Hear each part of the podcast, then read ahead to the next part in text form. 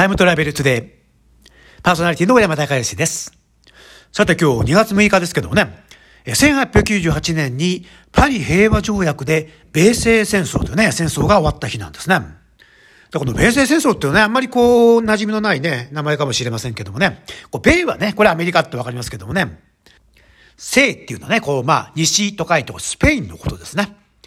えー、つまりアメリカとスペインがね、戦った戦争なんですが、まあこの戦争の結果アメリカが勝ちましてね、えー、かつての世界帝国スペインは完全に没落して、アメリカが、まあその地位にとって変わる。また同時にですね、あの、この時、スペインからアメリカに、まあ今のガム島とですね、フィリピンが割譲されるんですね。で、これによってですね、こう、日本の目と鼻の先がアメリカ領になりましたんでね、43年後の太平洋戦争を予見させるような、まあ、日米対立の原点にもなった戦争が終わった日なんですね。さあ、この米西戦争なんですけどね、もう一つ実は世界史的には側面といいますかね、別の顔があるんですね。で、これを俗にですね、マスメディアが引き起こした初めての戦争だというふうに言われています。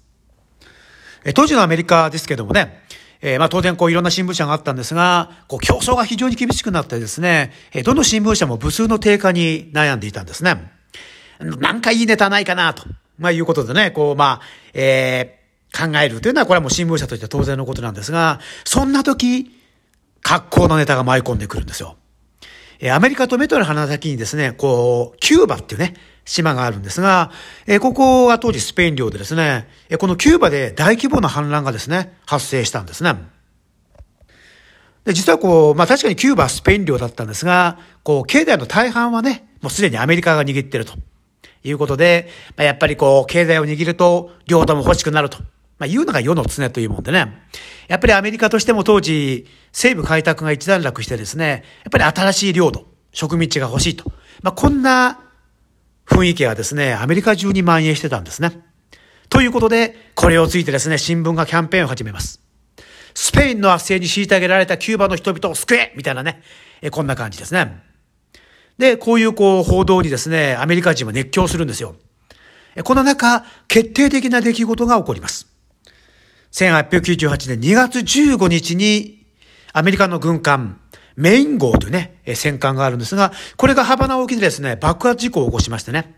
約260人の人が亡くなるという、まあ、事件が起こります。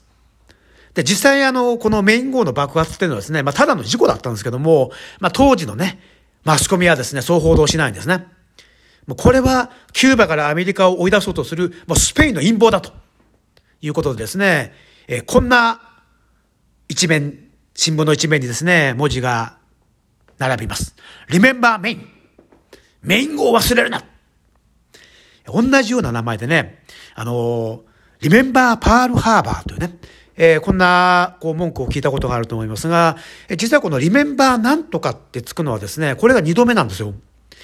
えー、一つはですね、まあ、アラモトリデの戦いの時にですね、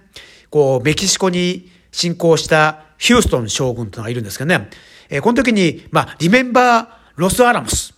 ロスアラモスの戦いを忘れるなと、まあ、言ってですね、えー、いわゆるまあ、将兵を鼓舞したという、まあ、こんな事件がありましてですね、まあ、このリメンバーなんとかっていうのは、もうアメリカ人にとってみると、まあ、いわゆる戦争の時に士気を盛り上げるですね、まあ、代表的なスローガンみたいなね、えー、こんな文句なんですね。ということでですね、熱狂したアメリカはですね、4月25日にスペインに戦線を布告するんですね。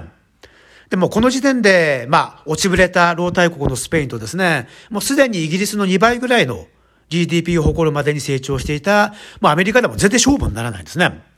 もう初戦からアメリカ軍がもう連戦連勝。えスペインの大西洋艦隊ってのは昔はあの無敵艦隊なんて言われましたけどもですね、えー、まあ、サンティアゴ沖で包囲されて、えー、まあ、脱出しようとしたところで、まあ、包囲されて全滅。さらにこうフィリピンに派遣されていたですね、太平洋艦隊もですね、アメリカ艦隊の奇襲にあって、まあ、あっという間に全艦撃沈ということで、わずか3ヶ月で全艦隊が壊滅しましてですね、えー、早々に政界権を奪われたスペインはですね、まあ、キューバ島や、あるいはガム島、まあ、フィリピン、まあ、そんなとこもね、もう続々と陥落しましてですね、まあ、たった3ヶ月でアメリカの大勝利に終わったと。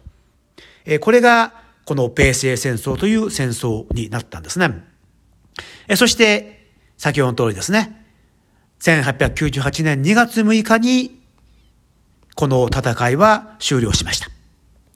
えー、こうしてですね、アメリカの勝利に終わった米西戦争ですが、やがて人々はね、この戦争の本当の意味を知ることになるんですね。えー、アメリカはこう圧政者スペインからキューバやフビリを解放するんだと。え、こういうふうに宣伝して戦いを始めたんですが、まあ、実際にはもちろんね、こんなただの宣伝文句で、カリブ海や、あるいは、まあ、え、ガム島などの島々は全てアメリカに併合されました。また肝心のキューバもですね、え、アメリカの保護国として植民地になってしまうんですね。また、こう、フィリピンもね、アメリカが独立を約束してですね、まあ、そして、こう、フィリピンの人たちをね、スペインに対して、えー、反乱を起こさせるんですが、え、これも実際にはただの陰謀でしてね、え、実はアメリカはスペインと裏取引をして、2000万ドルでフィリピンをですね、まあ、買う約束をしてたんですね。え、このアメリカの裏切りに起こったですね、フィリピンの人たちは、え、この翌年にエミリオ・アギナルド将軍を筆頭にですね、アメリカに反乱を起こすんですが、まあ、アメリカはこれを徹底的に、まあ、鎮圧しましてね。えー、まあ、結果として、60万人以上、まあ、一説には150万人の人たちがアメリカ軍によって殺されたと、えー、こんな風に言われています。まあ、これはこれでね、えー、世界史の悲劇なんですが、この戦いを始めた、まあ、いわゆるきっかけを作ったマスコミはどうなったかということなんですが、えー、開戦時に、まあ、大体1万5千部ぐらいの売り上げしかなかったニューヨークワールド紙はですね、終わった時には160万部とね、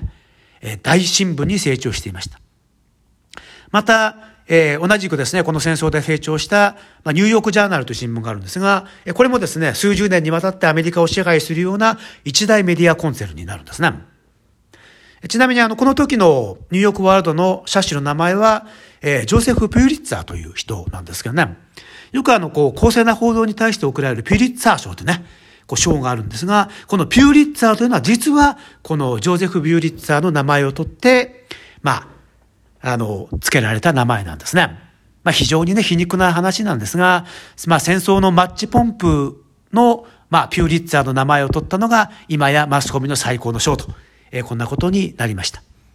まあジャーナリズムとですね、まあビジネス、そしてこう戦争の関係っていうのは、まあ核もね、業が深いと言いますかね。まあ時には歴史を大きく変えるものなんだということで、今日2月6日、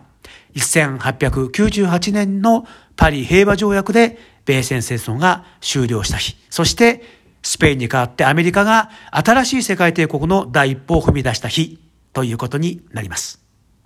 それではまた明日。